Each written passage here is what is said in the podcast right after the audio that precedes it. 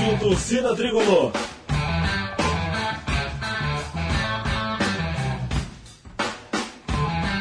Rock Flu.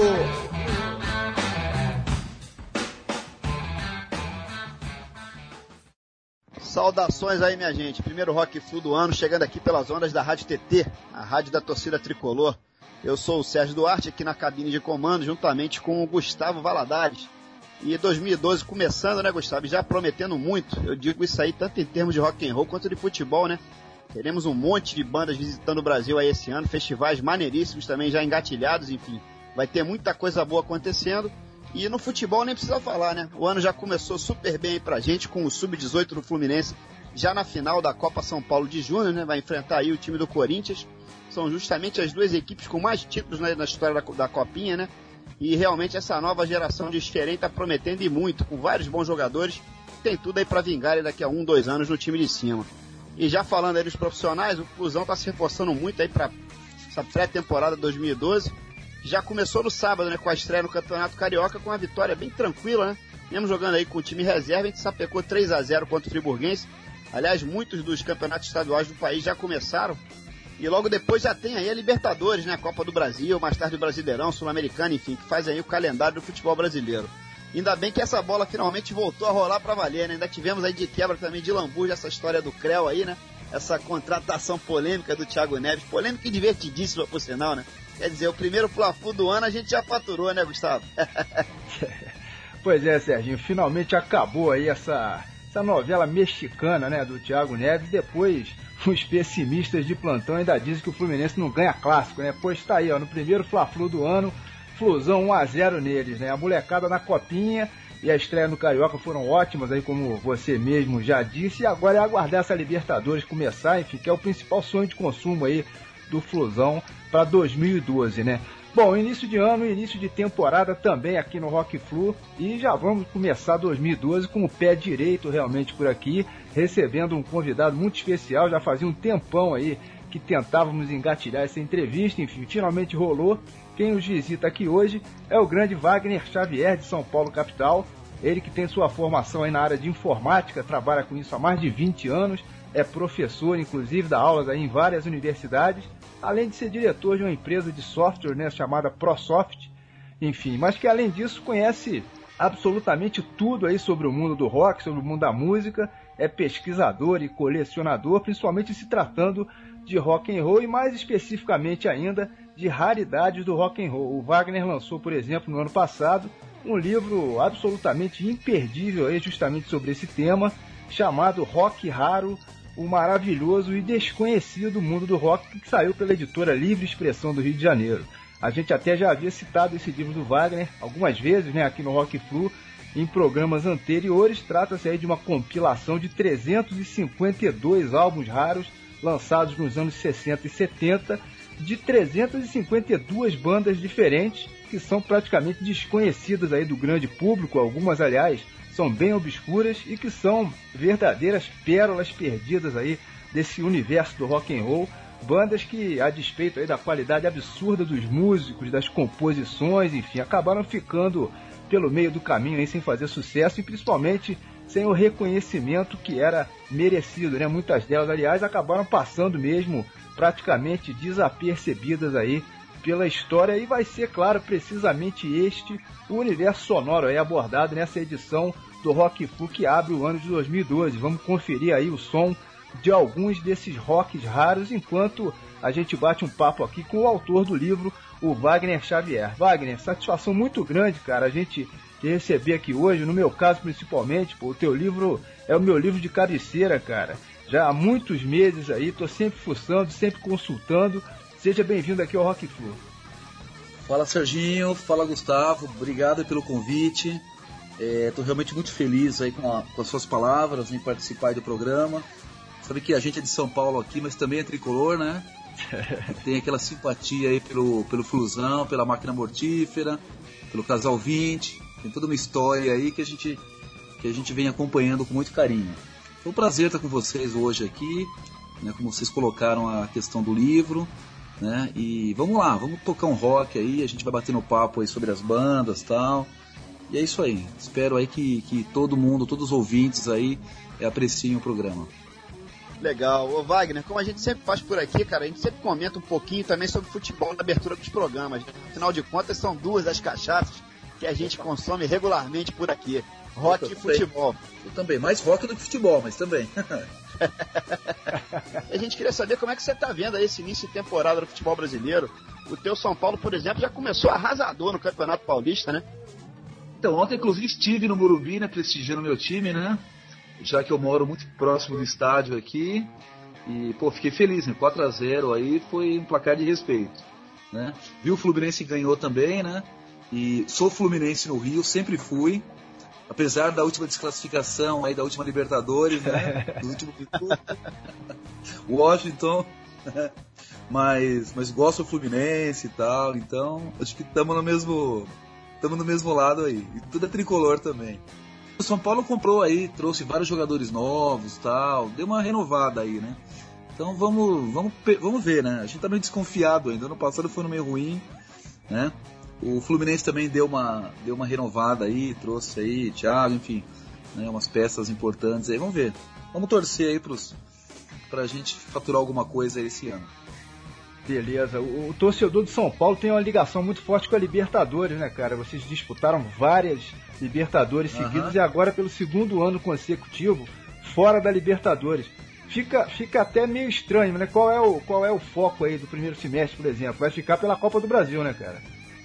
É, agora vai ter. É, esse ano não dá, né? Esse ano a gente tá fora da Libertadores. O negócio é batalhar aí pro ano que vem, né? Tentar faturar aí a Copa do Brasil e ou Brasileirão, né? Então, essa é a ideia, né? Realmente o torcedor São Paulino é um torcedor mal acostumado, né?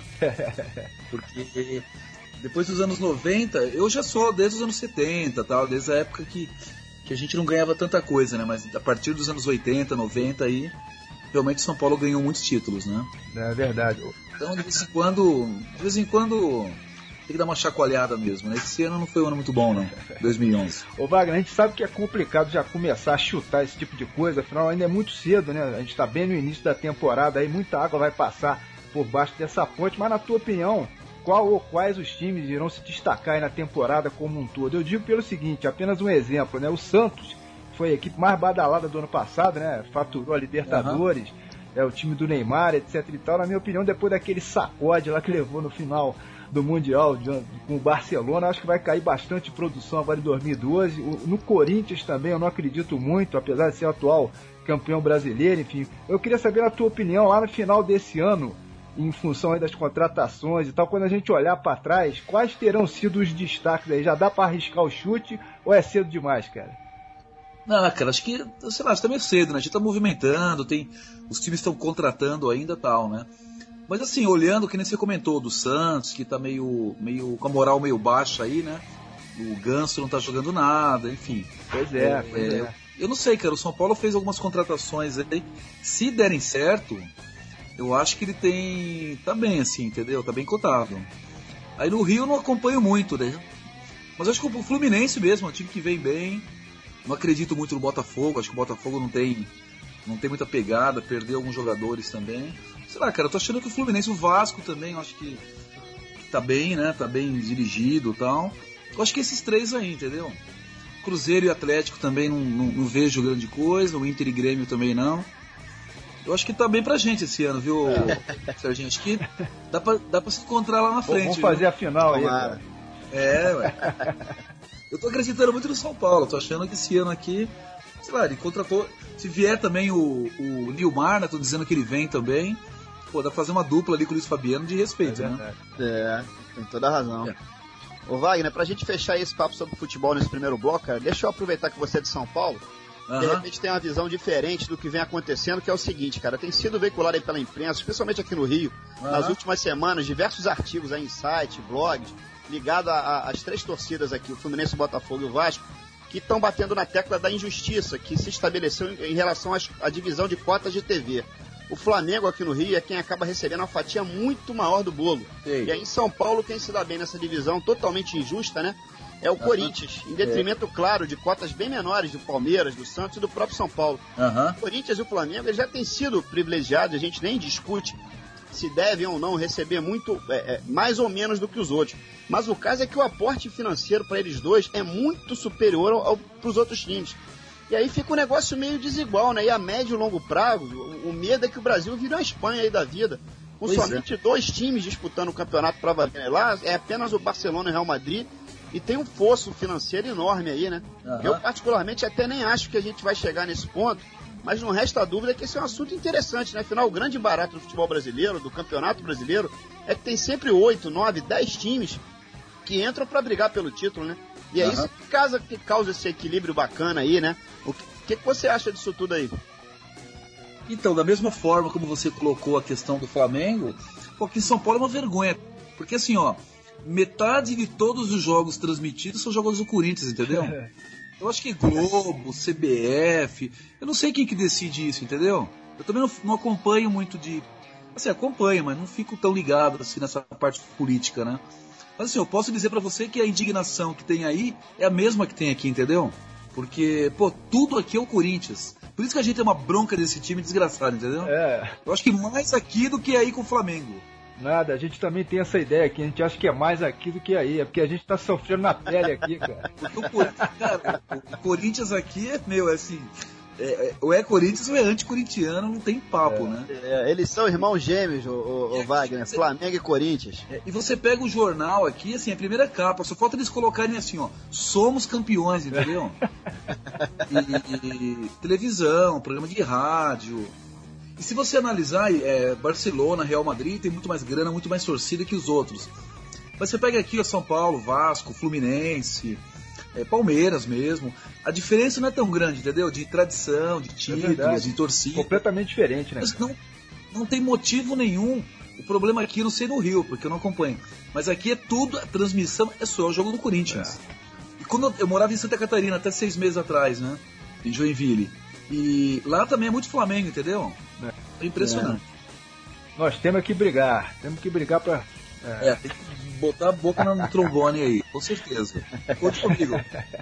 Bom, chegou a hora da primeira pausa aqui no bate-papo, claro, para já jogar um rock and roll aqui pro ar, que é o que mais interessa, né? Pois então vamos lá, é o primeiro bloco de rock raro aqui de hoje sendo devidamente detonado. Aumentem esse som aí, daqui a pouco estamos de volta. Manda bala.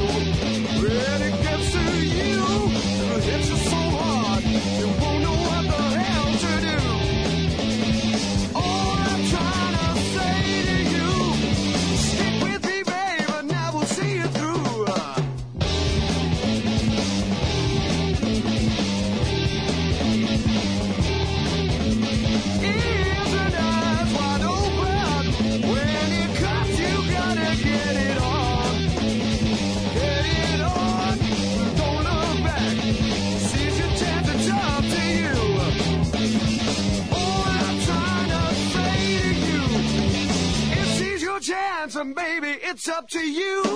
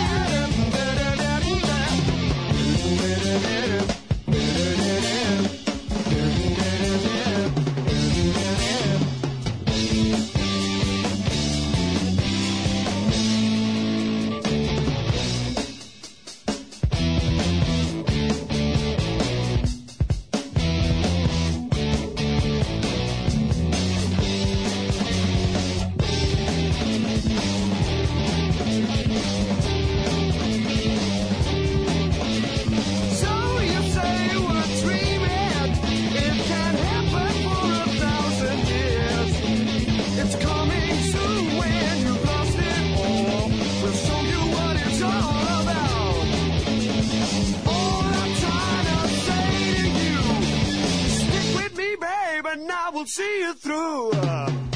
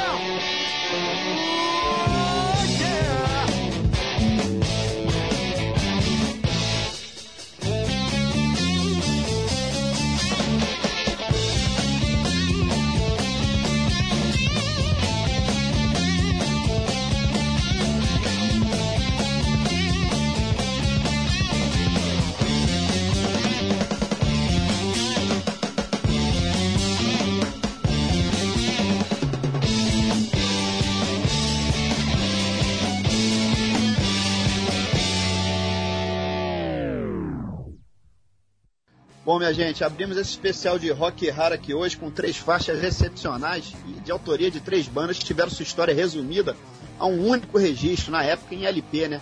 Esse que, por sinal, é o caso da maioria das bandas que foram reservadas aí pelo Wagner Xavier em seu livro, né?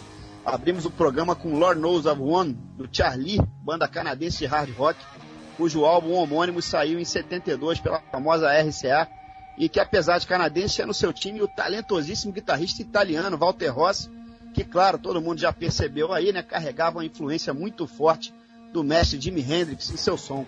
E aliás, uma curiosidade aí, antes dele criar o Charlie, o Walter Ross tocou com o Buddy Miles e chegou a participar, inclusive, de uma sessão de ensaios com a própria Band of Gibson, substituindo nada menos do que o seu ídolo Jimi Hendrix, que não estava presente na ocasião, já que estava resolvendo alguns problemas particulares. Né? Interessante isso aí, né?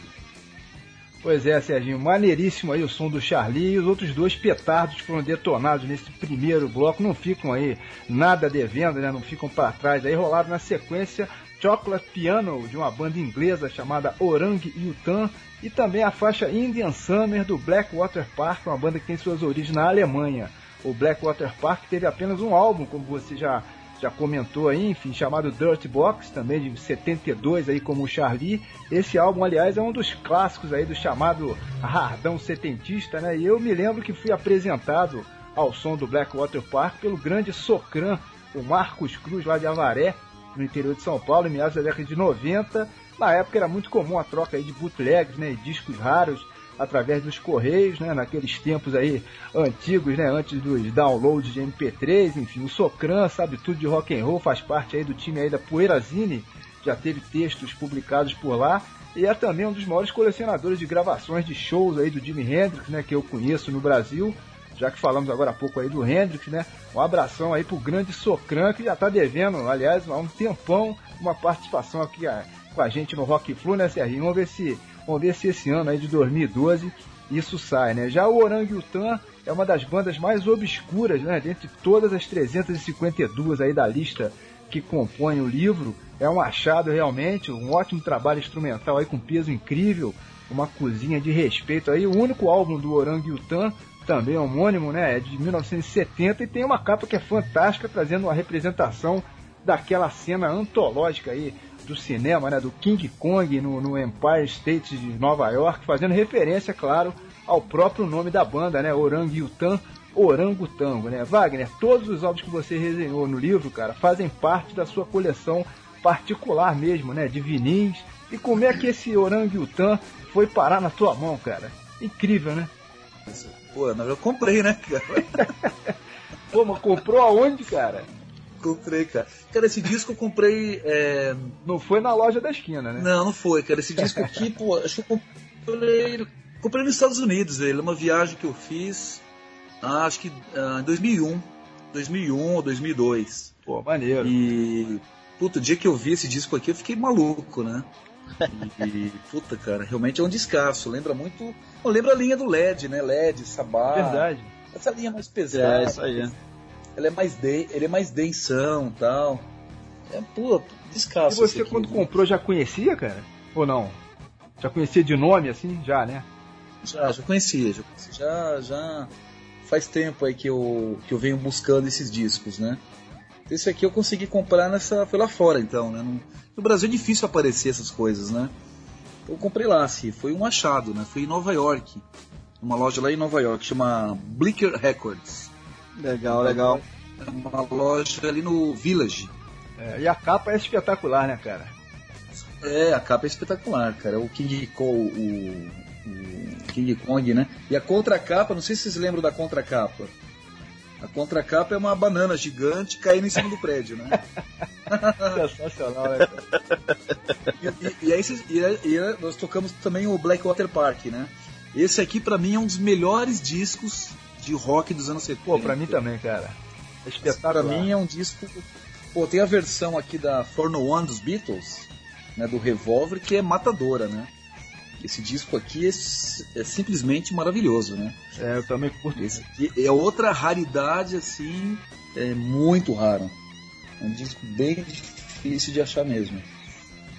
E o Charlie, né, o Walter Rossi, né, que inclusive ele toca né, até hoje e tal, né? Ele tem grandes discos também nos anos 80 tal. Mais guitarrista naquela linha do Jimi Hendrix. Lembra muito Frank Marino também. Né? Isso. Né? É nessa linha aí. É, eu gosto bastante do Charlie também. Né? Realmente é uma banda bem legal também. Ô Wagner, uma coisa que chama a atenção, cara, é que você é do ramo aí da informática, né? Trabalha com isso.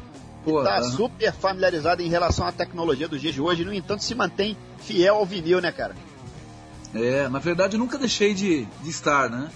Então, como você falou, né, trabalho com informática, gosto, tal, sou bem, bem ligado nas questões de tecnologia, Mas quando o assunto é disco aqui, coleção, eu vou, recorro aqui aos meus aos meus bons e velhos vinis aqui. tem, todo um, tem todo um ritual, né? Ah, completamente diferente, né, cara? Ah, claro, né? A capa, né? o cheirinho e ah. tal. Tem todo, um, tem todo um lado legal aqui que, eu, que realmente eu gosto bastante mesmo. Legal. Bom, vamos começar a falar mais propriamente aí sobre o teu livro, né, em si. O rock raro, o maravilhoso e desconhecido mundo do rock. Como é que surgiu essa ideia, cara? Quais foram os critérios, por exemplo, para você escolher quais bandas entrariam ou não no livro? Bom, o livro, na verdade, assim, como é que surgiu a ideia desse livro, né? Uma que eu tinha um sonho de fazer um livro, né? Queria fazer um livro de alguma coisa. Todo mundo fala que tem que ter filho, plantar uma árvore e escrever um livro, né? Eu já tinha filho, já plantei algumas árvores e faltava um livro. E na verdade eu procurava muito um livro com esse com esse esquema, né? De ter é, opiniões sobre os discos, né? Então tinha os livros do, do Hans Pocora, vocês conhecem o, né, os Collector Dreams lá, né? Uhum. Então, tinha o livro do Dennis Meyer também, que é um livro de fotos, de coleções, mas não tinha opinião. Então eu queria um livro de raridades, mas com opiniões. Então eu procurei bastante, né? E nunca vi um livro assim. Aí me surgiu a ideia, eu falei, pô, acho que eu, eu vou fazer esse livro, né? Aí eu conversei com um amigo meu, o João, o Jana, que a gente é amigo desde a infância tal. Ele também tem bastante disco tal. Aí ele resenhou alguns, leu alguns textos tal. Enfim, me ajudou bastante, né? Aí eu peguei e editei o livro. Aí procurei uma editora, achei uma editora inclusive aí no Rio, né? A Livre Expressão, que aceitou fazer o projeto e tal, e aí a gente foi lá e, e, e fez o livro, né? Em relação a, a, a segunda pergunta é o critério para entrar no, no, livro, né? É, como é que você, antes da em off, né? Você, você falou que tinha, tinha aí é, material para três, quatro livros. Né? Como é que você é. escolheu é. quais entrariam nesse primeiro livro? Então, na verdade, sim, eu fui escrevendo, né? Eu fui escrevendo. Eu não tinha ideia no começo como é que ia ser. Eu fui escrevendo, resenhando. Depois eu fui fechando o conceito do livro. Aí eu falei, bom, a primeira coisa que eu quero que eu quero colocar no livro é um disco que eu tenha né? Um disco que eu tenho, que eu posso ouvir, dar uma opinião e tal. Então, assim, a primeira coisa, eu ter o disco. A segunda, eu gostar do disco. O objetivo não é fazer crítica, né? Até porque eu não sou crítico, não sou músico. Então eu falei, bom, eu vou fazer. Eu vou escrever de disco que eu gosto, né? Que são os três estrelas lá, depois quatro estrelas. Aí foi surgindo a ideia de, de colocar as estrelinhas e tal. E por último, ele ser raro também. Eu queria um disco raro, né? Não os mais raros do mundo, mas discos raros. Tá? Eu não queria repetir banda também, porque tem muita banda que tem um monte de disco, claro, né? É. Você pega banda aí que tem uma porção de disco, Groove Shinite, Birth Control. Aí eu falei, bom, vou colocar um disco por banda. Porque o espaço também é limitado. Tenho que fazer um livro. Não dá pra fazer um livro de mil páginas, né? Claro. Então eu falei, bom, vou fazer. Eu vou, não vou repetir disco. Eu escolhi um disco de, de cada banda, ou pelo disco, pela capa tal. E fui escrever. Aí tem algumas bandas que eu escrevi mais de um, mas eu acabei escolhendo um para entrar. Tá. Então foi basicamente esse critério, né? Então, Wagner, a gente sabe que você está inclusive trabalhando no segundo volume, né, cara? O Rock Raro Volume 2. Você já tem alguma previsão? Será Pô, que sai ainda em 2012, não? Ah, eu acho que sai, viu? Eu já tenho, eu já tenho bastante coisa escrita. Lógico, eu estou tentando melhorar um pouquinho, né, em relação ao primeiro. O primeiro, algumas coisas assim ficaram a desejar em relação à qualidade e tal. Acho que a revisão não ficou tão boa também, mas é, o segundo eu quero fazer ele com bastante coisa latina. Ah, legal, pô. Tanto que eu não coloquei nada no primeiro latino, né? Porque eu acho que merece um, merece um capítulo à parte aí. Ah, com certeza. Eu tô fazendo, eu, tô, eu já, eu já tenho mais ou menos uns 150 discos aí resenhados. Então eu tô fazendo. Cada dia eu sento aqui, faço um e tal. A ideia é lançar lá pelo final do ano, entendeu? Ah, beleza. Quando sair, tu já garante o meu exemplar aí, por favor, hein, cara. Vou deixar o espaço reservado aqui na estante. Opa, com certeza, com tá? certeza. E tomara que você se anime a lançar aí outros volumes, né? De repente focando, como você até já falou é. aí, né? Outro tipo de universo, como o rock latino que você citou. O próprio rock brasileiro, né, cara? Que tem tanta coisa perdida aí, desconhecida. Você já chegou a pensar nisso, de fazer um volume dedicado ao rock brasileiro, cara?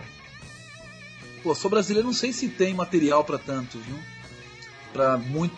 Eu não sei o tipo de, de texto que eu colocaria, é. né? Mas esse volume 2 eu tô resenhando brasileiro também, né? Ah, tá no bolo, né? Então, sul-americano em geral. Então tem ah, lá o, o, Flaviola que eu tenho aqui, né? Tem o Flaviola, tem o Pai Biru, é, tem o, o, o Sátiva, né, o, Marconi, o Rosa de Sangue, o, o Módulo Mil. Eu tô resenhando todos esses Ah, discos legal. aí.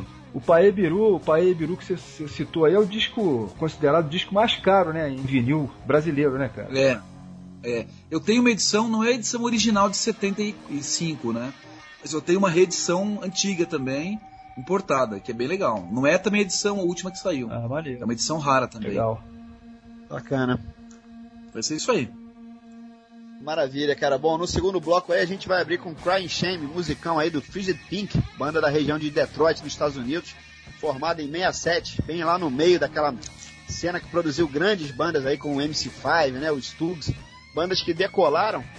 E, mas esse acabou não sendo o caso aí do Frigid Pink, que chegou a lançar meia dúzia de álbuns e aí de uma penca de singles, né?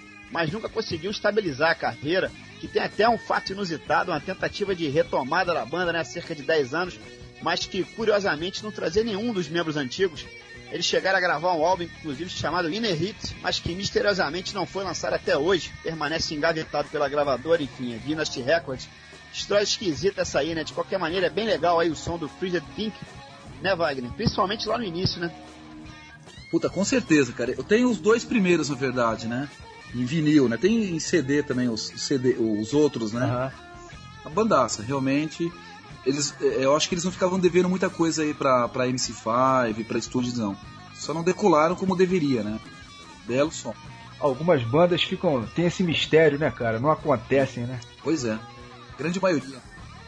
Legal. Bom, na sequência aí do Frigid Pink, vamos de Growl, banda também norte-americana. Na verdade, era um sexteto, aí com uma levada blues hard rock, mais ou menos nessa linha, com algumas pitadas de rockabilly também no seu som, com a faixa I Just Wanna Make Love to You, que na verdade é uma cover, né, do Willie Dixon, já regravada aí por muita gente desde os anos 60. Essa versão do Growl, para quem conhece aí, lembra um pouco a do Foghat. Ela foi pescada do álbum homônimo da banda, que é de 1974, que saiu aí pelo famoso selo Dice Reed, que era do Frank Zappa. Né? E talvez a maior curiosidade para nós brasileiros é que a capa do LP é esteticamente muito semelhante à famosa capa do álbum de estreia dos Secos e Molhados, né? banda lá das antigas aí, do Ney Mato Grosso, enfim. Em ambos os álbuns, os integrantes das duas bandas são retratados com as suas cabeças aí expostas dentro de uma bandeja. E aí, Wagner, quem você acha que copiou quem aí nessa história, cara? Cara, olha, é, olhando aqui pelas, pelos anos dos discos, né? é, eu acho que o Grow copiou Secos e Molhados, hein, cara? Porque o Secos e Molhados é de 73, né? Pois é. Então, eu acho que. Eu não sei, cara. Acho que os Secos e Molhados foram copiados pelo Kiss e pelo Grow, viu? É, tem, uma, tem até um, um, um blog bacana aí só com, esse, só com esses casos aí de cópias, né? De. Não sei se é plágio, né? Enfim, ou homenagens, né? De É. capas de disco muito semelhantes, né? De bandas de vários países diferentes. Esse tipo de coisa acontece, né?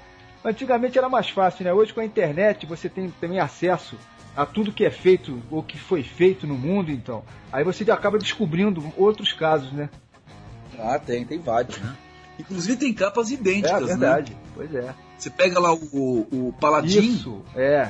Né? O É. a capa deles é o. Como é que chama aquela banda lá brasileira? O- É, é de um Quinteto isso, Violado. Quinteto violado. É exatamente igual, Exa- né? A mesma imagem, a mesma. É, só muda o. Parece que o chapéu de cangaceiro lá. É, do, é isso do aí. jockey, né? É. É, exatamente. e esse- esse- esses, essas capas que tem, tipo, capa preta com três caras na frente, assim, três, quatro, também é super copiada, sim. né? Tipo, With the Beatles, Red e do King Crimson e assim por diante, né? Tem várias capas iguais, né? Mas nesse caso aqui, eu acho que o Grow que deu uma chupada aí nos secos? Porque 7.4, 7.3... É. Mas é um disco legal esse aqui, é um disco bacana, um rock. Não é um clássico tal, né? Mas é um disco interessante, assim. É interessante. É, a capa, né? Os caras meio índios aqui e tal. É um som gostoso, é um disco. Faz tempo que eu não ouço esse disco aqui, mas é um disco, é um disco legal. Vou até ver se eu ouço ele aqui esses, por esses dias. né? Legal. Bom, e o bloco fecha aí com uma rasa quarteirão, Junket, petarda aí do Boomerang, banda também dos Estados Unidos que deixou registrado um hard rock poderoso, né? Com riffs potentes, uma linha instrumental extremamente pesada e competente. E além disso, um vocal absolutamente sensacional do Joe Casimir. que aliás também era o baixista da banda, né? E que lembra muito, mas muito mesmo, a voz do nosso conhecido David Coverdale, né? Incrível realmente a semelhança. E o Boomerang ainda tinha outro vocal do tecladista Mark Stein, famoso Mark Stein, que chegou a tocar no Vanilla Food por um período, né? Bandaça essa aí, né, Wagner? Com certeza, cara. Esse aqui, esse é um disco super raro. Esse disco aqui, realmente, quem tem esse disco aqui tem um tesouro na mão. Porque para achar esse disco aqui não é fácil, não. É, pouca gente que tem ele, a, essa edição original, né? É. E é um peso também, pô, Mike Stein, puta. Sonzeira, sonzeira. Você, você falou aí que, que é um dos mais raros e tal, e, enfim. Em leilões aí, principalmente agora com depois da internet, né? Tá uma loucura esse comércio aí de vinis antigos, né, cara? Tem, tem álbum que chega aí a cifras astronômicas, né? É. É, eu nunca, nunca participei assim, viu? Nunca comprei na internet leilão tal. Acho que o pessoal dá uma viajada no preço, é, entendeu? Não, de vez em quando a gente vê, até, até o próprio Bento Araújo uhum. cita, né, na Poeirazine, de vez em quando, é. quando tem alguma peça que, que atinge um, um, valor muito alto, ele, ele cita lá e tal, e a gente quase cai para trás, né, cara? É, eu acho meio absurdo, é. assim, que nem Pai Birula 4, um disco de 4, 5 é. mil. Às vezes nem é um disco tão legal assim, entendeu? É, é mais pelo negócio, né? É, virou, é, um, negócio, um, negócio, né? Você pega o livro do Pocora, né? O que tem no livro do Pocora ali ficava ficando caro e inflaciona. Eu acho que não é por aí também, é. entendeu? Exatamente, o som é mais importante do que isso, né, cara? Ah, com certeza. É, com certeza. Eu, particularmente, nunca comprei na internet, assim. Eu procuro, eu tento ir nas lojas, vou na galeria, enfim. Tem a Benedito Calixto aqui em São Paulo, que eu compro bastante lá. E quando viaja e tal, a gente acaba, acaba comprando algumas coisas também. Né? Deixa eu te perguntar uma coisa. E, e nesse, nesses sebos, assim, ou quando você viaja, você costuma achar vinil em bom estado? Porque essa é uma curiosidade que eu tenho, né? Vinil era uma coisa meio complicada para você manter legal é. depois de tanto, tanto tempo de uso assim. Ainda se compra vinil? Ah, compra, viu? Compra, pô, com certeza. Tem. É, pô, é, assim, na Europa ou nos Estados Unidos tem muito vinil, né? Vinil usado, vinil original. Uma qualidade ainda. Né? perfeito, pô, perfeito. Aliás, eu não compro disco, assim, capa rasgado, riscado, pô, pode ser o disco que for. Eu fui pra Argentina uma vez também, vi lá Papo, os primeiros, Sim, sabe? Papos Blues, né? É, mas muito riscado, entendeu? Muito riscado. Falei, é uma pena, mas não tem como comprar, é. né? Eu compro pra ouvir, né? Não vou comprar pra, pra dizer que tenho, né? Claro, é. Nos Estados Unidos, assim, na Europa, tem. Mesmo no Brasil, né, que aparece aqui, pô, discos perfeitos, perfeitos. Ah, legal. Beleza, bom, vamos curtir então essa sonzeira aí do segundo bloco. Ô Wagner, você já sabe como é que funciona o esquema aqui no Rock Flu, né, cara? Todos os nossos convidados acabam apresentando pelo menos um dos blocos aí de músicas aqui pra gente. Então vamos lá, tu já manda bala aí nesse segundo bloco, tá falado? Detona aí, cara. Vocês vão ouvir agora Crying Shame com Frigid Peak, na sequência Grow com I Just Want to Make Love You e fechando o bloco Juck com o Boomerang. Vamos lá, som na caixa.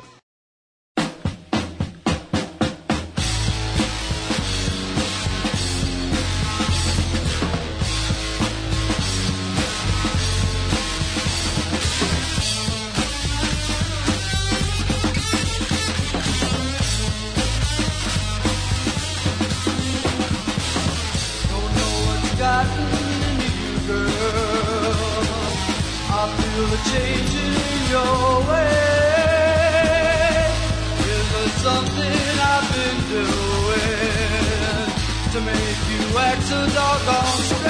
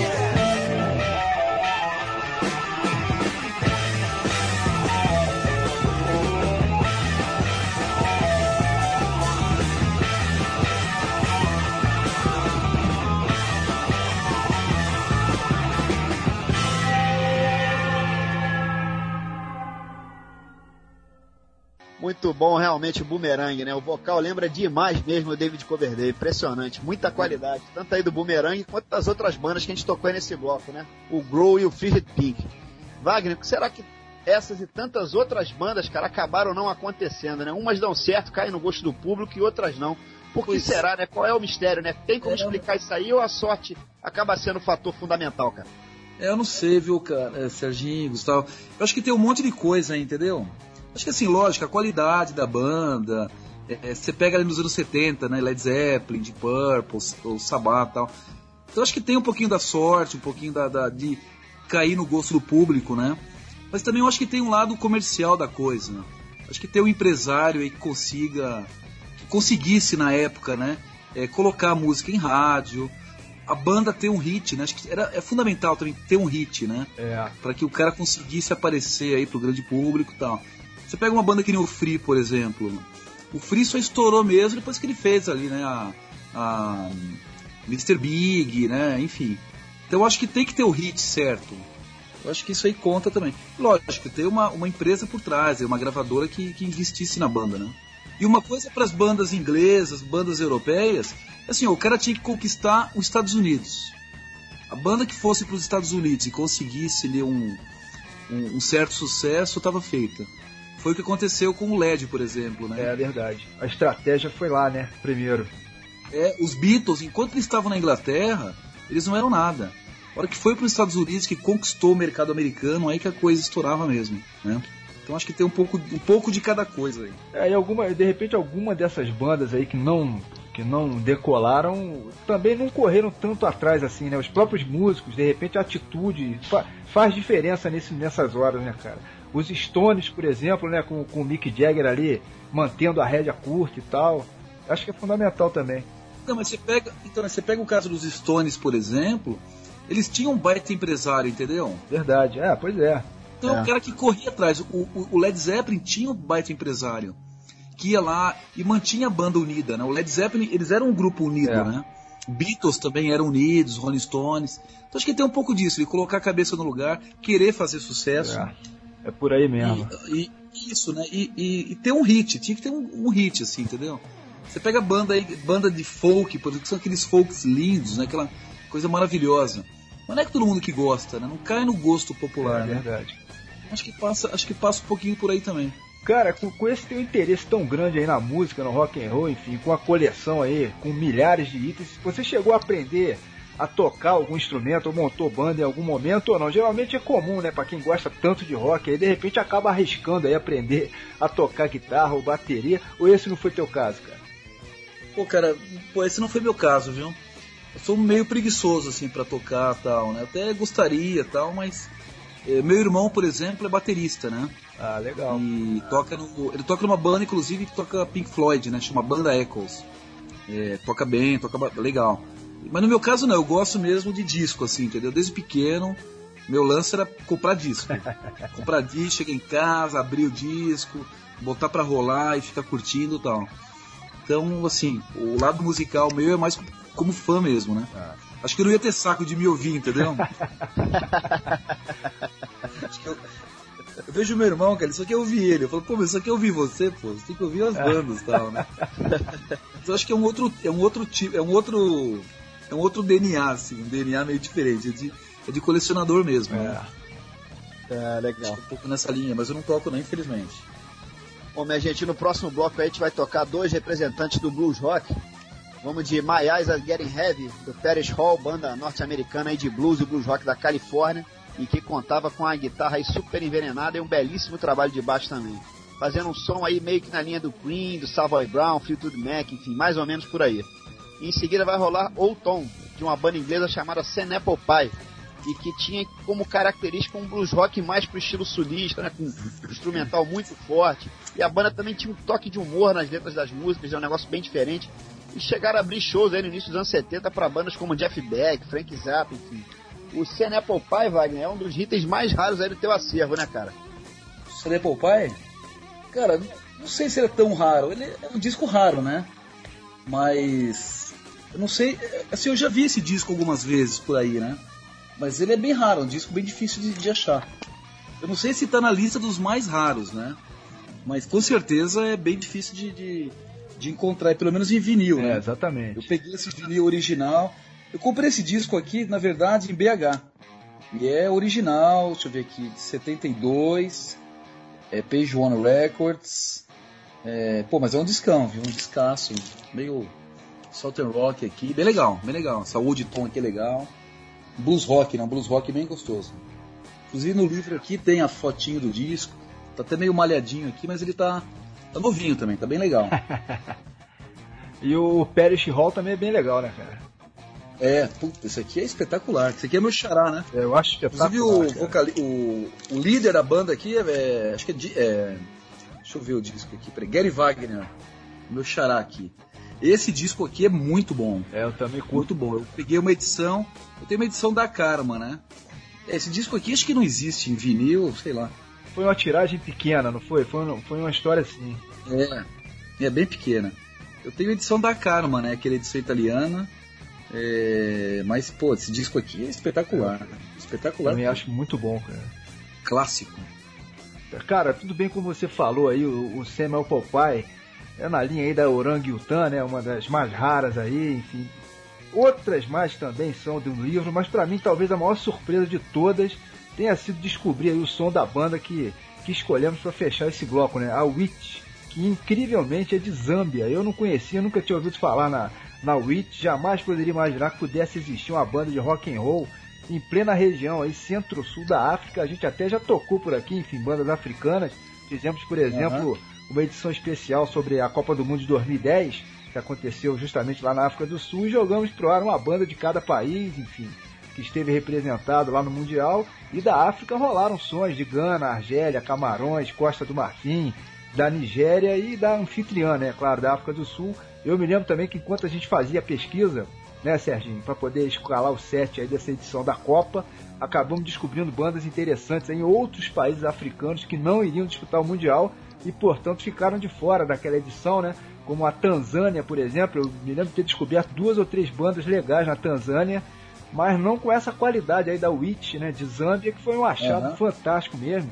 Eu consegui localizar o álbum selecionado por você no livro, o, o Wagner, o Lazy Bones, né, lançado em 75, e eu fiquei, pô, de boca aberta aí, como é que pode, em É. plenos anos 70, em Zâmbia, uma banda mandando rock and roll com essa qualidade. É sensacional, né, cara? Puta, esse disco aqui é maravilhoso. E é um disco meio tosco, assim, né? Imagine, gravado na, na, na África, em 75, os caras jovens. E sabe que uma, uma notícia triste é que todos esses caras já morreram, né? Ah, poxa, eu não consegui achar informação na internet, cara. Eu dei uma fuçada pra tentar saber mais, enfim, eu não, não, não consegui. Aham. Eu não sei se tem um vivo, eu sei que quase todos já morreram e tal. Na África, né, o, o que fala, a idade média ela é de, de vida é baixa, É, né? expectativa, né, de A vida. longevidade, a expectativa isso. E, pô, mas é um, puta, esse som aqui é espetacular. E sabe que foi um dos últimos discos que eu coloquei no livro, né? Porque, pô, tava. Por isso que ficou 352, né? Que era 305. Aí depois eu achei mais um, que foi o Aorta, que foi o 351. E esse aqui foi o último, cara. Pô, legal. Porque eu falei, cara, isso aqui tem que entrar, bicho. E, e, e- e depois, sabe que eu descobri mais alguns africanos, eu acabei comprando. Eu vou colocar no segundo volume. Pô, legal. Tem mais uns 4, 5 que eu vi que são da mesma linha. Agora, realmente, o It, pô. E é um som bem tosqueiro, assim, né? É, tosqueira, Você mas vê tem, tem assim, é, riffs que grudam, né, cara? É, é pop, sei lá, é muito legal, cara. É, eu fiquei aqui, pô. Eu fiquei bem, bem surpreso com esse disco aqui, né? Uma pegada bem legal. Adorei esse disco aqui, viu? Aí eu falei, bom, esse aqui tem que entrar, né? Ah, nossa. Esse aqui é um dos, dos preferidos da casa. dos africanos. né? Legal, bom, vamos lá então. Sequência aí com Parish Hall, My Eyes Are Getting Heavy, Sun Apple Pie detonando Old Tom e fechando o bloco então com essa autêntica zebra africana aí, a banda Witch, com a faixa Havoc. Especial rock raro aqui no Rock Flu, minha gente. Terceiro bloco chegando na área. Aumenta que aí é rock and roll, só na caixa.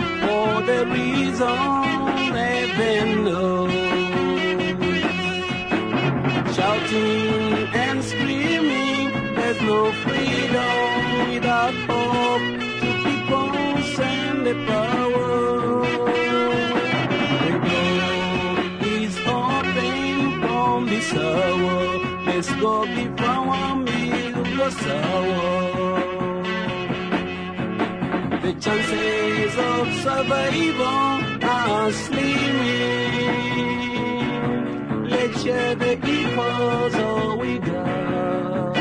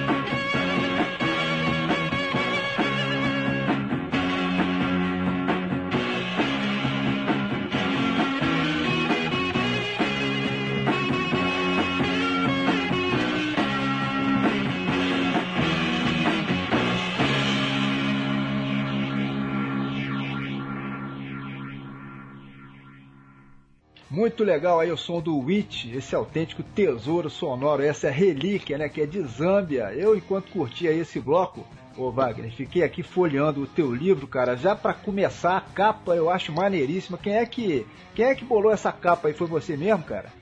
Pô, cara, essa capa quem desenhou ela foi meu irmão. Meu irmão é designer, né? Desenhista. Pô, maneiro, é, e baterista também.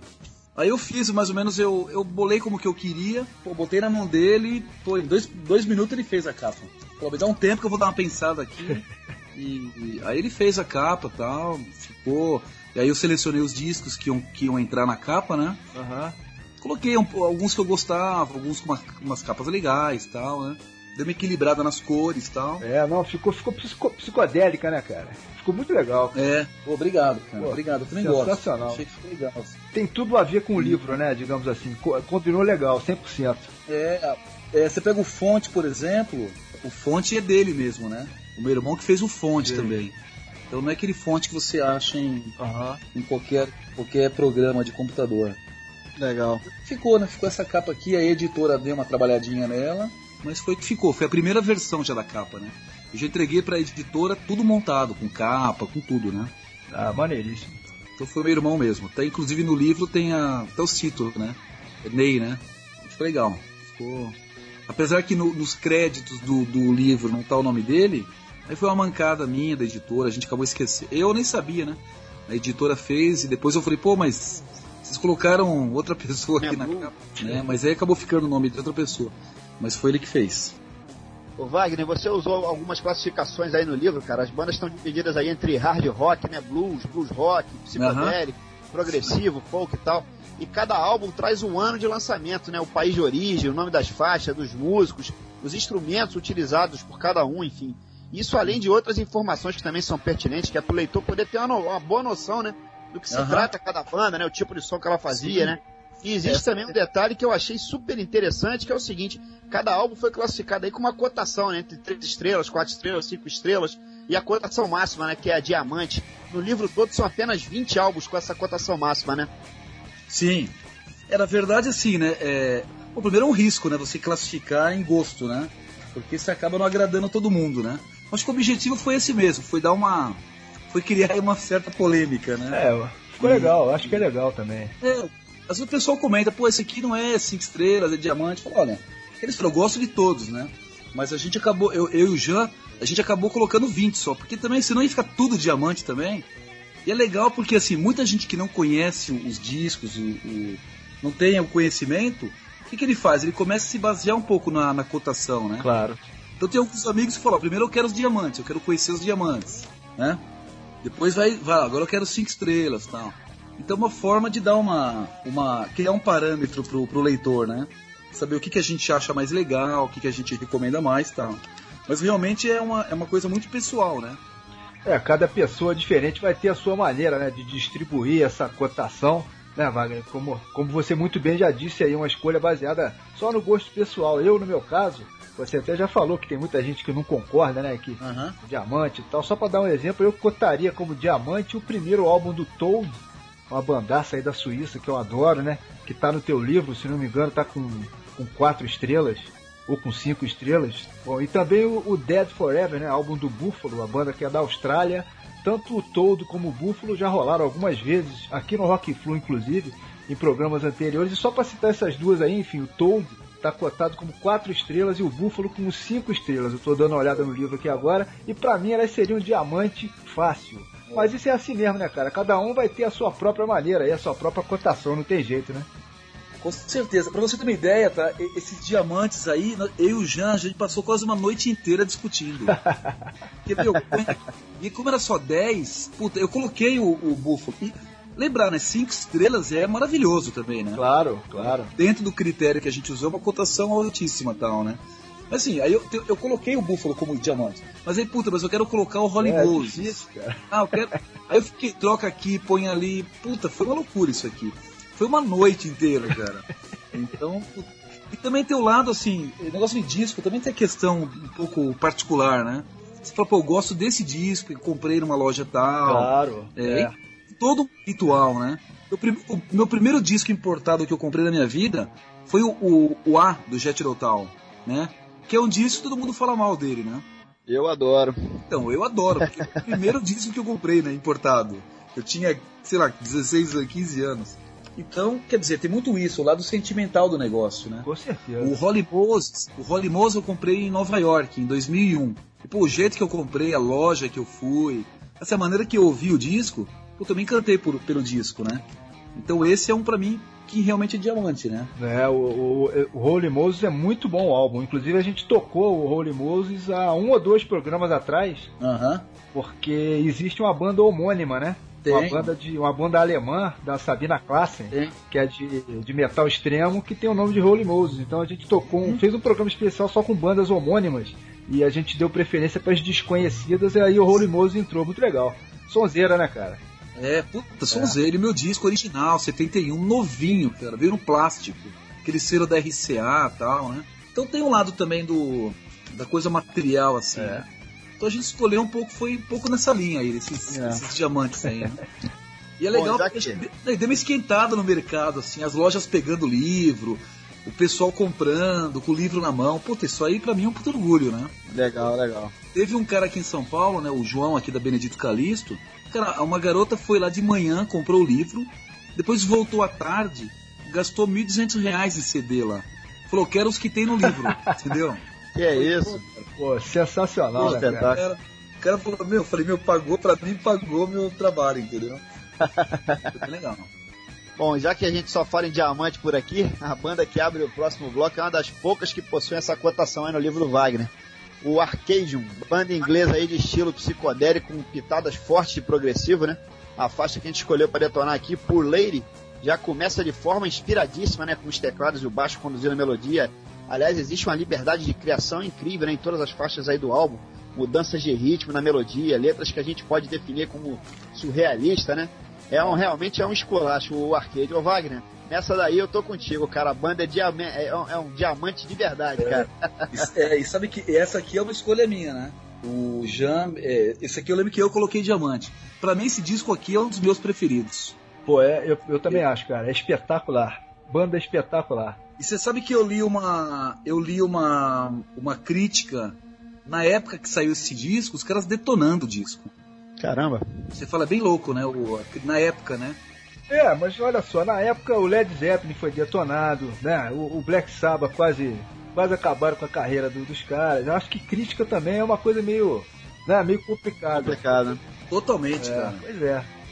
Bom, na sequência aí do Arcadium, vamos curtir uma banda na qual eu me amarro aqui, que recebeu uma cotação de apenas 5 estrelas, mas que na minha lista eu cravaria como diamante também, que é a Fuzzy Duck, banda inglesa formada por músicos aí excepcionais, como é o caso do baixista Mick Roxworth, né, ex-Andrômeda.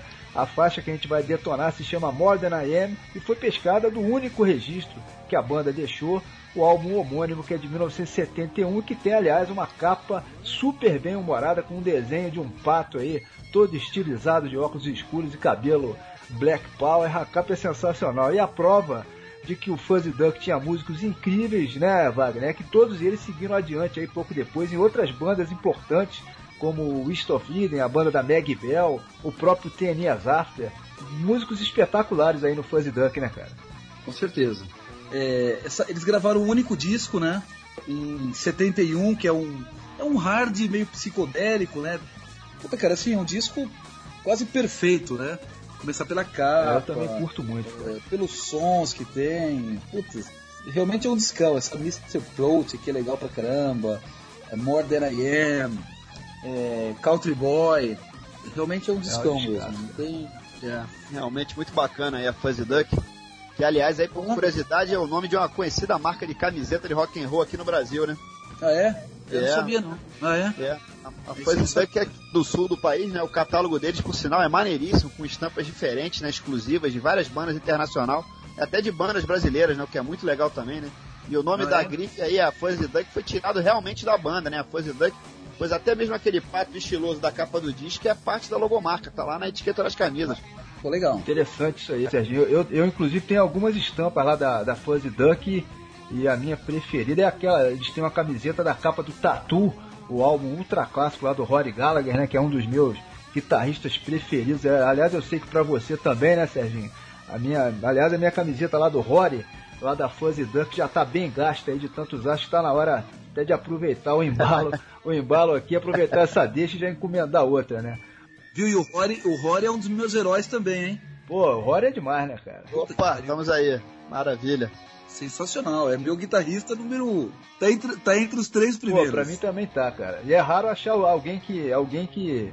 A gente pega essas listas aí, né, cara? Pô, o- tem Aham. lista com os 100 melhores guitarristas e o Rory tá fora. Eu fico maluco, cara. É, eu nem... Não, brincadeira, brincadeira. É por isso que eu já nem, eu nem olho, viu, o Serginho, o Gustavo. Eu prefiro simplesmente passar batida dessas coisas. Porque Eu- meu, eu- você vê ali, cara, é, é Slash e não vê o Rory Gallagher. É brincadeira, brincadeira. É, Eu tenho que aprender contigo aí, passar a não ver essas listas também, cara. É, cara, o negócio é horrível. Acaba fazendo mal. Fazer sua lista mesmo. Mas eu fiz minha listinha aqui e eu não vou na de ninguém, porque você tem que gostar o que, né, aquilo que você gosta mesmo. Pô, você pega os álbuns do Gallagher, esse, esse DVD que saiu na Rocket Palace, não sei se vocês pegaram aí, acho que quatro DVD, três DVDs. É, eu tenho. Eu tenho É, cara. maravilhoso. Isso é maravilhoso. Ah, pelo amor de Deus, cara, isso aqui é brincadeira. O que ele fazia com uma guitarra sem nada, sem nem pedal, não tinha nada, cara. Era um som espetacular, é, compunha, cantava muito. E brincadeira, Rory Gallagher, pô, é nota 10. Bom, o bloco ainda tem uma terceira banda, a Clear Light, que é de origem francesa aí, de rock progressivo, estilo sinfônico, enfim, que era tão comum, né, na metade dos anos 70. A, a, a banda chegou a gravar alguns álbuns e a faixa que a gente vai detonar se chama Way, pescada do segundo álbum deles, né, o chamado Forever Blowing Bubbles, que é de 1975. O Clear Light era um sexteto e nesse álbum, particularmente, ainda tiveram um sétimo músico, né? Convidado, o David Cross, do King Crimson, que participou aí em algumas faixas. O Clear Light, o, Wagner, é uma viagem, né, cara? Total, é, esse aqui é um progressivo espetacular, Eu né? acho espetacular. É, só fera. Fera. Ah, e só tem fera também. Esse disco é uma, é uma viagem, realmente. É, eu tenho dois discos dele. é, inclusive tem um que tem o Steve Hillage também. Não sei se vocês sabem, né? Que ele tocou com eles também, né? E. Puta, mas é espetacular. David Cross também, que tocou no King Crimson. É, o- a França teve uma cena prog nos anos 70 que pouca gente conhece, né? Tem, tem. Tem algumas bandas. A gente fez um especial de rock francês. Aham, Se não me engano, foi em 2007. Aí nós- colocamos algumas. aham. É, o Clear Light até nem entrou. Eu- acho que a gente colocou o Atole. Acho que o Atole tá até no teu livro, não tá? Tá, Tá, pois é. tá. É, tem o Enge Isso, também. Pois é. Tem o, tem o Malicorne, que é o que eu mais gosto. O Malicorne que é um, é É um prog pro- é. fo- meio folk, Muito, mas na linha muito folk. legal. Muito maneiro. É, tem. Tem o Alain Stivel também. Ah, tem muita coisa, né? Muita coisa na França. É, você imagina o seguinte, se, se o rock and roll influenciou o pessoal de Zâmbia, né? Imagina da França, né, cara? Ah, com certeza, né? Com É certeza, por aí, né? né? Chegou lá na Zâmbia, chegou lá na. É. Sei lá, na, na Filipinas, né? Juan de la Cruz. É uma brincadeira, né, cara? No Japão, né? Não, aí é maravilhoso, aí é um capítulo à parte, né?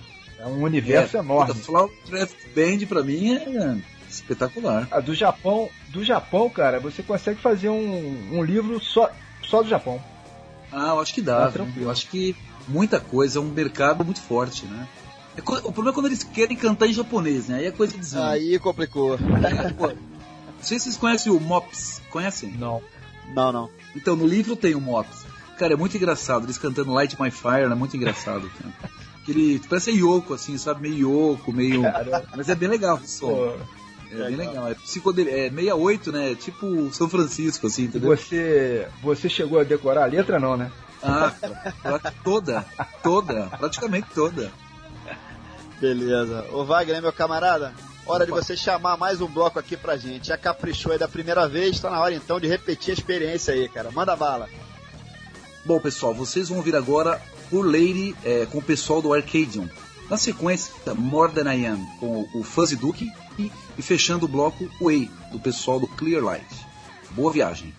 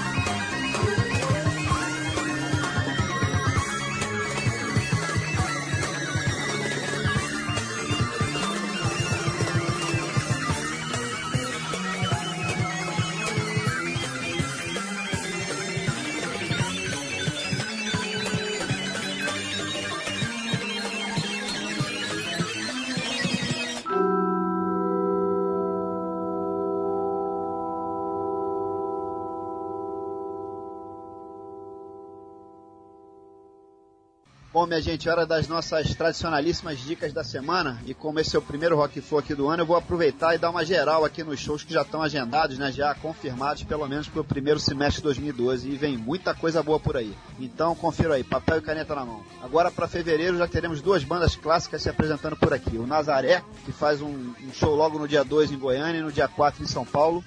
E no dia 24 também em São Paulo teremos o grande Blue Oyster Cult, bandaça das antigas que está vindo aí pela primeira vez ao Brasil imperdível. E para março as atrações são as seguintes: o Dimo Borg, dia 6 em São Paulo, o Mark Farmer, verdadeira lenda e ex-integrante do Grand Funk, que vai estar em São Paulo no dia 10. Em março também temos o Focus, dia 14 aqui no Rio de Janeiro, né, que é outro show muito aguardado. Sem falar no Joy Cocker no dia 31 em Belo Horizonte. Nem precisa falar do Joy Cocker, né, o cara tocou em Woodstock, mais lenda do que isso, impossível. E em abril, quem se apresenta logo no dia 1 em São Paulo é o Opet, banda de death metal sinfônico da Suécia, faz um som super pesado e que, aliás, é até legal a gente comentar a curiosidade. Eles têm um álbum chamado Blackwater Park, se eu não me engano, lançado em 2001 e que é uma homenagem à banda, a Blackwater Park, do qual detonamos uma faixa hoje aqui na abertura do programa, né? Interessante que mesmo sendo obscura e praticamente desconhecida, os alemães aí do Blackwater Park acabaram influenciando de alguma maneira o pessoal aí do Opet. Bom, dando sequência em abril, também teremos o Roger Waters com show no, em São Paulo e no Rio de Janeiro o Anthrax, um dos principais nomes aí do thrash metal, dia 22 no Rio de Janeiro. Ainda o Roger Hodgson, ex-membro aí do Supertramp, se apresenta dia 27 em Belo Horizonte, também no Rio e também em São Paulo. E para finalizar, quem pita por aqui no mês de maio é o Bud Guy, que faz shows aí no Rio, São Paulo e Porto Alegre entre os dias 12 e 15. E temos também o Crosby, Stills Nash, pela primeira vez no Brasil, no dia 13 em Belo Horizonte, e que também vão passar aí pelo Rio e por São Paulo. Bom, e fechando a tampa aí, a Suzy 4, outra veterana também, faz show no dia 20 em Porto Alegre. Ou seja, tá de bom tamanho aí, né, minha gente? No final das contas, ô Wagner, você que tá se dando bem, né? São Paulo tá dando de goleada aí no Rio de Janeiro. Pô, cara, realmente aqui, tem muito show aqui, viu? O problema é a grana, a grana é curta.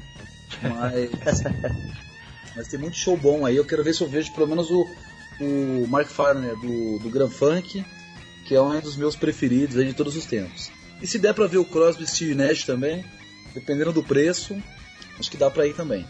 É, realmente aí muitas, muitas opções aí de shows, né? Sem falar dos que ainda não foram confirmados. A gente ouve papos aí que até o Motorhead estaria vindo também aí pro mês de abril.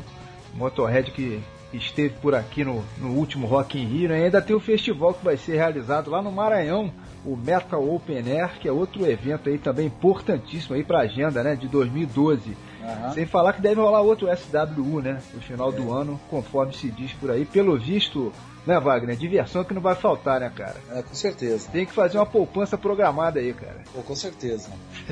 Mas pra ir nesses shows aí, festival, puta, que eu tô meio velho já, cara. Não trabalho. Né? Muita banda ruim também. É, tem que escolher certinho. Caso vá, tem que escolher certinho a- o dia pra ir, né, cara? É, muito show. É. Aqui pertinho do estádio, como eu moro aqui pertinho do, do estádio, fui no Eric Clapton, que puta, foi legal pra caramba, e do Pearl Jam também eu fui. É, você mora perto aí do, do, do estádio, né? Moro, moro pertinho, bem É. perto. Pra ir a pé. Pô, sensacional. É. Bom, como dica, eu vou falar da cerveja Blues Etílicos, né? Lançada oficialmente na semana passada, levando a marca aí de uma das principais bandas de blues e blues rock do Brasil. Sensacional aí a ideia, né? Além da música e do futebol, nós aqui somos apreciadores de uma boa cerveja, né, Serginho? E eu aproveito para dar uma geral aí em algumas outras marcas de cerveja que possuem ligação com o mundo do rock and roll e que existem aí de verdade, como são os casos aí da, o- da cerveja do Pearl Jam aí, que o, que o Wagner acabou de citar, a Twente. Tem também a Sepulvais do Sepultura, a Destroyer do Kiss, a, a banda das Velhas Virgens aí também, também possui a sua cerveja. O Iron Maiden, que aliás tem dois tipos de cerveja, né? A The Number of the Beast, que é mais forte, e a Maiden the Shade, que é mais levinha, com menos teor alcoólico aí. Enfim, temos ainda a Cygnus X1 do Rush, o Deep Purple com a sua Smoke on Water, sem falar nas minhas duas preferidas aí, a Purple Haze do Hendrix e a Back in Black do ACDC, sensacional, né? Nós já temos a nossa Rock Flubira aí, né, Serginho? Pelo visto, pô, virou moda, hein, cara? Pois é, Gustavo, maneiríssimas essas cervejas roqueiras. E é o tal negócio, né, Wagner? É pra beber e depois levar a garrafa pra casa, né, cara? Dá pra colecionar também garrafa vazia. É isso aí. Fazer uma cerveja rara.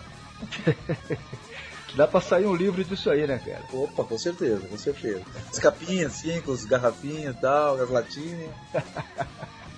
Beleza, bom, mas Wagner, eu e o Serginho passamos as nossas dicas aí, cara, pros ouvintes, ficaram faltando as tuas sugestões também. Enfim, pensa, pensa em alguma coisa aí, manda bala, cara. Bom, bom pessoal, é o seguinte, eu selecionei assim, como tem muita coisa sendo lançada aí, muito disco e tal, e muita coisa legal também, mas eu selecionei coisas mais conhecidas assim. Então eu peguei, eu coloquei seis discos aqui que eu que saíram em 2011 que eu gostei. O primeiro foi o Neil Young, né, o Treasure, que na verdade é uma coletânea de, de um, um resto, né, um resto nobre, né, do Neil Young do disco Old Ways 85. Então um disco pô, bem legal, assim, músicas bem legais, estilo mais country. O último disco do Yes, Fly From Here, que não tem o John Anderson, né? É um carinha novo, um vocalista novo, que o timbre dele lembra o John Anderson, mas, mas ele trouxe um. Acho que ele trouxe um gás novo aí pro grupo, tá? Um grupo que eu gosto bastante aí dos, dos anos 70. É, o último disco do Waterboys, que é uma banda inglesa dos anos 80, que eu adoro, uma linha mais folk, folk pop, né? Porque alguns mais pro folk, outros mais pro pop. Esse disco aqui também é gostoso, bem legal. É, o novo disco do High Flyer é, Flying Birds, do Noel Gallagher, do Oasis. Achei um tremendo disco também, que não deve nada assim pros, pros álbuns do Oasis. Um relançamento que eu acho que vale a pena citar aqui, que é o disco do Flaviola, Flaviola e o Bando do Sol. É um disco dos anos 70, daquele movimento psicodélico nordestino. Esse aqui para mim é um dos melhores discos dessa época, né? Época do Pai Biru e do, né, da ascensão do Alceu Valença, Zé Ramalho e tal. Então Flaviola, folk, lindo, lindo. E essa cantora inglesa aqui, Adele, achei uma, sur uma surpresa assim, esse disco 21, toda a emoção que ela passa na, na interpretação dela, ela canta realmente com o coração e tal. E eu acho que a música é isso, né? a música tem que trazer não só técnica, né? mas tem que trazer beleza e trazer emoção. E assim, eu acho que ela conseguiu fazer isso. Pelo menos pra mim, foi um disco que me surpreendeu bastante. Então essas são minhas, são minhas dicas aí de 2011. Maneiro, show de bola, cara. Bom, minha gente, a banda que abre o próximo bloco é sueca, embora tenha feito muito sucesso no seu país de origem, a verdade é que para o resto do mundo permaneceu obscura por um longo tempo, principalmente, né, imagino eu, pelo fato das músicas serem cantadas em sueco, né? Aí é dose, né? Eu tô falando é da November, banda que fazia um hard rock clássico pesadão, né? Com uma força instrumental incrível, diga-se de passagem. E a faixa que a gente vai detonar por aqui se chama Mina Futsparfilsalvaten, pedindo já desculpa aí aos suecos, que por acaso estejam nos escutando por essa pronúncia aí bem meia boca. Mas enfim, essa sonzeira, como vocês vão poder conferir aí, os LPs originais do November, Wagner, são disputados aí a tapa, né, pelos colecionadores, né, cara? Pô, com certeza, com certeza. Isso aqui é uma tremenda raridade. É, pô, o dia que eu achei esse disco aqui, eu fiquei bem feliz. É um disco puto, original da Sonet. E, e pô, realmente aquilo que você falou, né? Eu não sei se o pessoal briga a tapa aí, mas, mas são discos bem, são discos bem, bem raros mesmo. É, você tem outro, né? Você tem dois álbuns. Eu tenho November, dois. Né? É. Eu tenho o o 2, né, que é esse aqui, tem um chamado 6 também, 6Z, que eu tenho também. Tem os dois. Mas esse aqui é mais legal, assim, esse aqui é o 2A, né? É um descasso, um descasso mesmo. Letras bem românticas, tal, como vocês podem perceber, né? É, mas é legal, um hardão bem, bem gostoso. Praticamente November é uma das, das primeiras bandas aí, né, da cena sueca. É, que hoje é bem forte, né? E o November com certeza foi um pioneiro aí disso aí, né, cara? Com certeza, né? Com certeza. Legal. Bom, quem vai pintar aqui na sequência é uma banda italiana, a Garibaldi, que é exemplo aí do November, que canta em sueco, utiliza também seu idioma de origem, né? No caso, o italiano. O italiano é um pouquinho mais tranquilo, né? Do que o sueco aí. O som do Garibaldi é uma mistura explosiva aí de hard com progressivo, com psicodelia, enfim, é uma sonzeira realmente. A banda é da cidade de Gênova, né? No início dos anos 70. E a faixa que a gente vai jogar pro ar é a Marra Desnuda, pescada do primeiro álbum da banda chamado Nuda, que é de 72. Aliás, tem uma história interessante sobre esse primeiro álbum aí do Garibaldi. Temos o LP, o vinil, né, cuja capa realmente é um capítulo à parte, né, tripla aí com um desenho maravilhoso. A capa e os encartes são de autoria de um mestre dos quadrinhos italianos aí, o Guido Crepax, já falecido, enfim, criador de personagens clássicos aí do quadrinho mundial como Justine, Bianca, tem um super-herói também chamado Neutron, que é muito e principalmente a Valentina, né, que é a sua criação mais mais conhecida, né, na época da faculdade aí em Niterói, conheci um, um camarada lá, o Rodrigo, que gostava muito de rock aí, coisa e tal, mas gostava muito mais era de quadrinhos, né? Ele era daqueles colecionadores inveterados, fã incondicional aí do quadrinho europeu, principalmente. E um dos itens aí dos quais ele mais se orgulhava era justamente essa obra de arte assinada pelo Guido Crepax, a capa do primeiro álbum do Garibaldi. Eu ainda tentei negociar com ele lá, enfim, mas não teve jeito. Pelo menos o Rodrigo me gravou uma fitinha cassete aí do Garibaldi que já quebrou o galho legal. Esse é o tipo de álbum, né, Wagner? Pela, pela capa, enfim, que não tem jeito, tem que ser em vinil, né, cara? Senão perde muito, né? Ah, esse tem que ser, né? Pô, ele abre em três. Até eu fotografei aqui no, no livro, né? Pois é. A gente tirou a foto dele aberta, né? O disco é espetacular, né? Um disco eu coloquei como cinco estrelas, né? E a banda também é bem legal. Lembra muito o Jimi Hendrix. Inclusive eles abriram shows lá pro Santana, Leia Hip, Vander Graaf. Uma banda que teve alguma projeção ali na Itália nos anos 70, né? E é um discão, um discão mesmo. E pô, é o tipo do disco que manda vinil, né? Esse aqui tem que ser em vinil, com certeza. É, você comentou aí que o Garibaldi fez algum, algum sucesso na Itália. É o mesmo caso do November, né? Que fez sucesso na Suécia, mas teve dificuldade para poder cruzar a fronteira. É. Um, pouco, um pouco por causa do idioma, né, cara? Ah, com certeza. É, uma coisa comum nas bandas italianas dos anos 70 era eles cantarem, cantarem em inglês, né? Para tentar ali ir para os Estados Unidos, conseguir alguma coisa, né? Para Inglaterra e tal. Mas realmente é difícil né, encaixar, né? Porque tinha muito do sotaque também e acabava não, acabava não encaixando. Apesar que a língua italiana eu acho linda pro rock, né? Ah, eu acho que encaixa também, é como o espanhol, né? Que eu adoro, cara. É, com certeza. Putz, são duas línguas É. lindas. Bom, a banda que encerra esse bloco vem de Dublin, na Irlanda, terra de onde brotam tradicionalmente excelentes músicos, né? Aliás, eu me amarrei no som desses caras que eu não conhecia, né? Conheci através do livro do Wagner. O Dr. Strangely Strange, pois é, o nome é estranho, mas o som é de primeiríssima. Ele resenhou aí no livro o segundo álbum da banda, chamado Heavy Petting, que é de 1970. Eu acabei descobrindo que eles lançaram um total de quatro álbuns. Então, para garantir, eu já localizei e fiz o download de todos eles, que é para não, ter erro, né? Muita qualidade realmente tinha o Dr. Strangely Strange, melodias aí de arrepiar, grandes arranjos de guitarra, mais flauta, bandolim, enfim, musicalmente é um arraso. E a faixa que a gente escolheu aí é Sign on My Mind, que ainda traz uma curiosidade, né? Uma participação extra super especial. Eu falei sobre a Irlanda ser o berço de músicos de primeira linha, pois um deles colaborou com a, com a banda nessa faixa, né? O grande Gary Moore. No livro, o som da banda está rotulado aí como S de folk rock, enfim, mas o estilo do som do Dr. Strange Strange, na verdade, é bem difícil de rotular, né, Wagner? É, é uma mistura de folk com. Acho que é um folk meio psicodélico, né? Lembra um pouquinho o Incredible String Band. É, enfim, um pouco nessa linha também, né? Mas é difícil, assim, né? independente do rótulo, é um, é um disco bem legal, né? Mas eles ficam entre o folk. Acho que é um folk meio psicodélico, vamos dizer assim. Beleza. Bom, vamos lá curtir então o November com Mina Fotos Parfilos Avatem. Eu falo sueco melhor do que o Serginho, né, hein, Serginho? É, depois vamos de Garibaldi aí com Marra Desnuda, fechando com Sign on My Mind do Doctor Strange Strange. Mais uma ótima sequência aí. Só na caixa.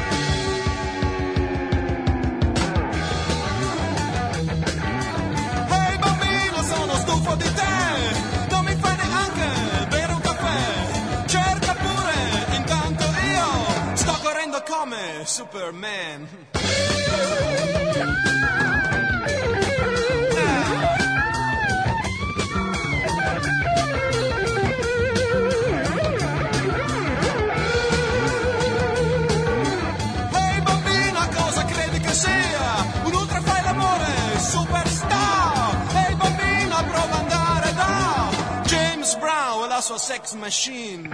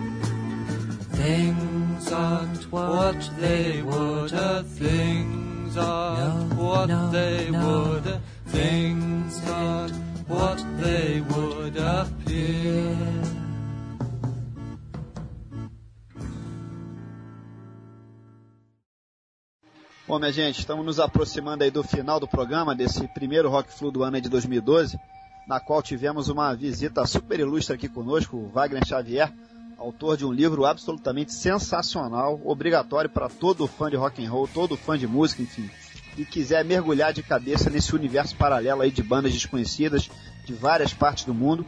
E ainda vai rolar, é claro, uma faixa saideira, né, de praxe por aqui, mas antes temos uma promoção simplesmente matadora. 2012 realmente está começando com o pé direito. Vamos sortear nada mais, nada menos que justamente um exemplar do livro do Wagner Xavier, o Rock Raro, o maravilhoso e desconhecido mundo do rock. É mole ou querem mais? Brinde sensacional aí, minha gente, pois vai Opa. faturar esse presentaço, primeiro ouvinte que mandar um e-mail pra gente com a resposta correta para a seguinte pergunta. Na quarta-feira próxima, o Fluminense pode faturar o sexto título de campeão da Copa São Paulo de Júnior, ou seja, o Hexa. Pois bem, queremos saber então quais foram os anos exatos das outras cinco vezes em que o Flusão faturou a copinha. Tá falado? Molezinho, com a internet aí, isso aí fica mole mole, né? Pois é, beleza. Pergunta facílima aí. Quem não souber de primeira aí também, como o Serginho falou, é só, é só pesquisar.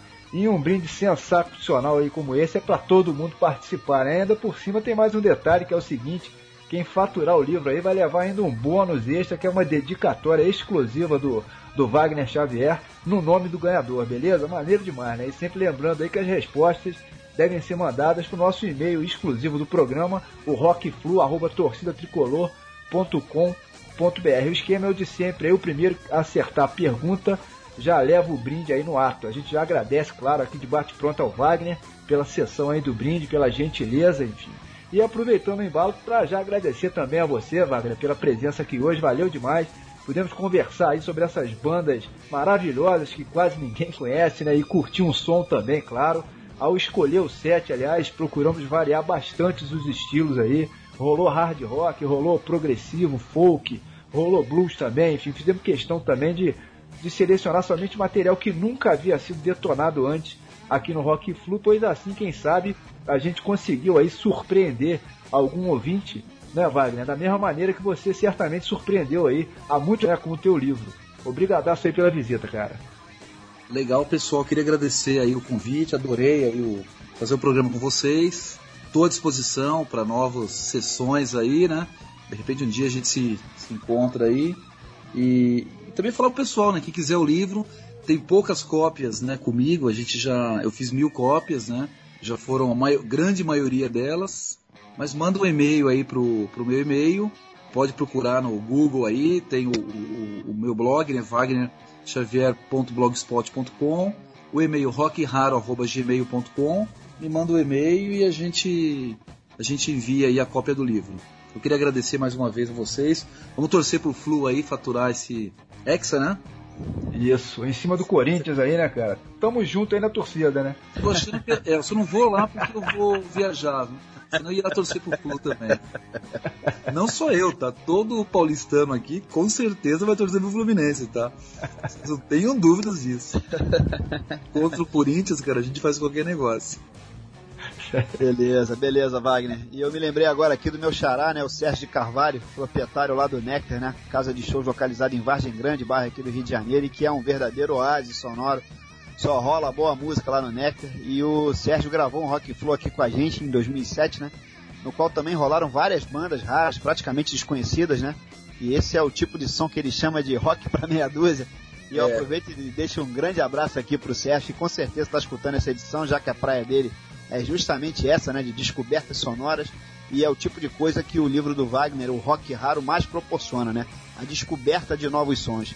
Embora sejam novos sons, mas de antigas bandas, né? Uhum, sim, é isso E aí. bom, para fechar aqui esse primeiro Rock Flu do Amos, es- escalamos a, a faixa The Beginning of the End, de autoria da Irish Coffee, banda que apesar do nome, Irish Coffee, né, o café irlandês, não tem nada na verdade a ver com a Irlanda, já que ela era, é originária da Bélgica, no caso específico aí do Irish Coffee, o que determinou o fim do grupo foi o falecimento de um dos seus integrantes, né, ainda bem jovem, o tecladista Paul Lambert, num acidente de carro. Era uma grande banda também, né, Wagner? Sensacional, sensacional. Eu coloquei como cinco estrelas aqui no livro. Consegui o vinil também, depois tinha o CD já. Finalmente eu achei um vinil aqui. Tô... Faz pouco tempo que eu consegui, né? Foi esse ano, eu acho. E. Puta, mas é um discão, cara. Discão, assim. Uma pegada bem legal. Realmente. Não sei se a morte aqui do, do Paul Lambert que, que fez com que eles parassem, né? Mas é uma pena, porque é uma banda de primeira linha, assim, entendeu? Aproveitando o embalo aí, Wagner, aonde que a gente pode achar o seu livro em São Paulo? Tem alguma loja que esteja à venda, na Galeria do Rock, não? Ah, legal. Então, Serginho, aqui na galeria você pode encontrar o livro na Stand Up, a loja aqui do Nivaldo, na Duno, que é na Galeria do Rock, ou na, na outra galeria, né, na London Calling, e aos sábados na Praça Benedito Calixto, lá no João Pacheco. Ah, legal. Ou comigo mesmo, via e-mail, você manda o e-mail e eu mando pelo correio. Eu não, minha esposa, Eliane. Legal, legal. Ela é minha empresária. Bom, pessoal, é isso aí. Fim de papo. Saudações aí pra todos. E daqui a duas semanas tem mais Rock Flow aqui na área, com toda certeza. Tá falado? Abração aí, Wagner. Valeu, Gustavo. Saudações aí pra todo mundo. Valeu, Serginho, valeu, Gustavo, grande abraço e vamos lá, rock and roll na veia. Beleza, Wagner. Abração, cara. Valeu mesmo. Falou, Serginho. Até a próxima aí, minha gente. Valeu, valeu. Abração.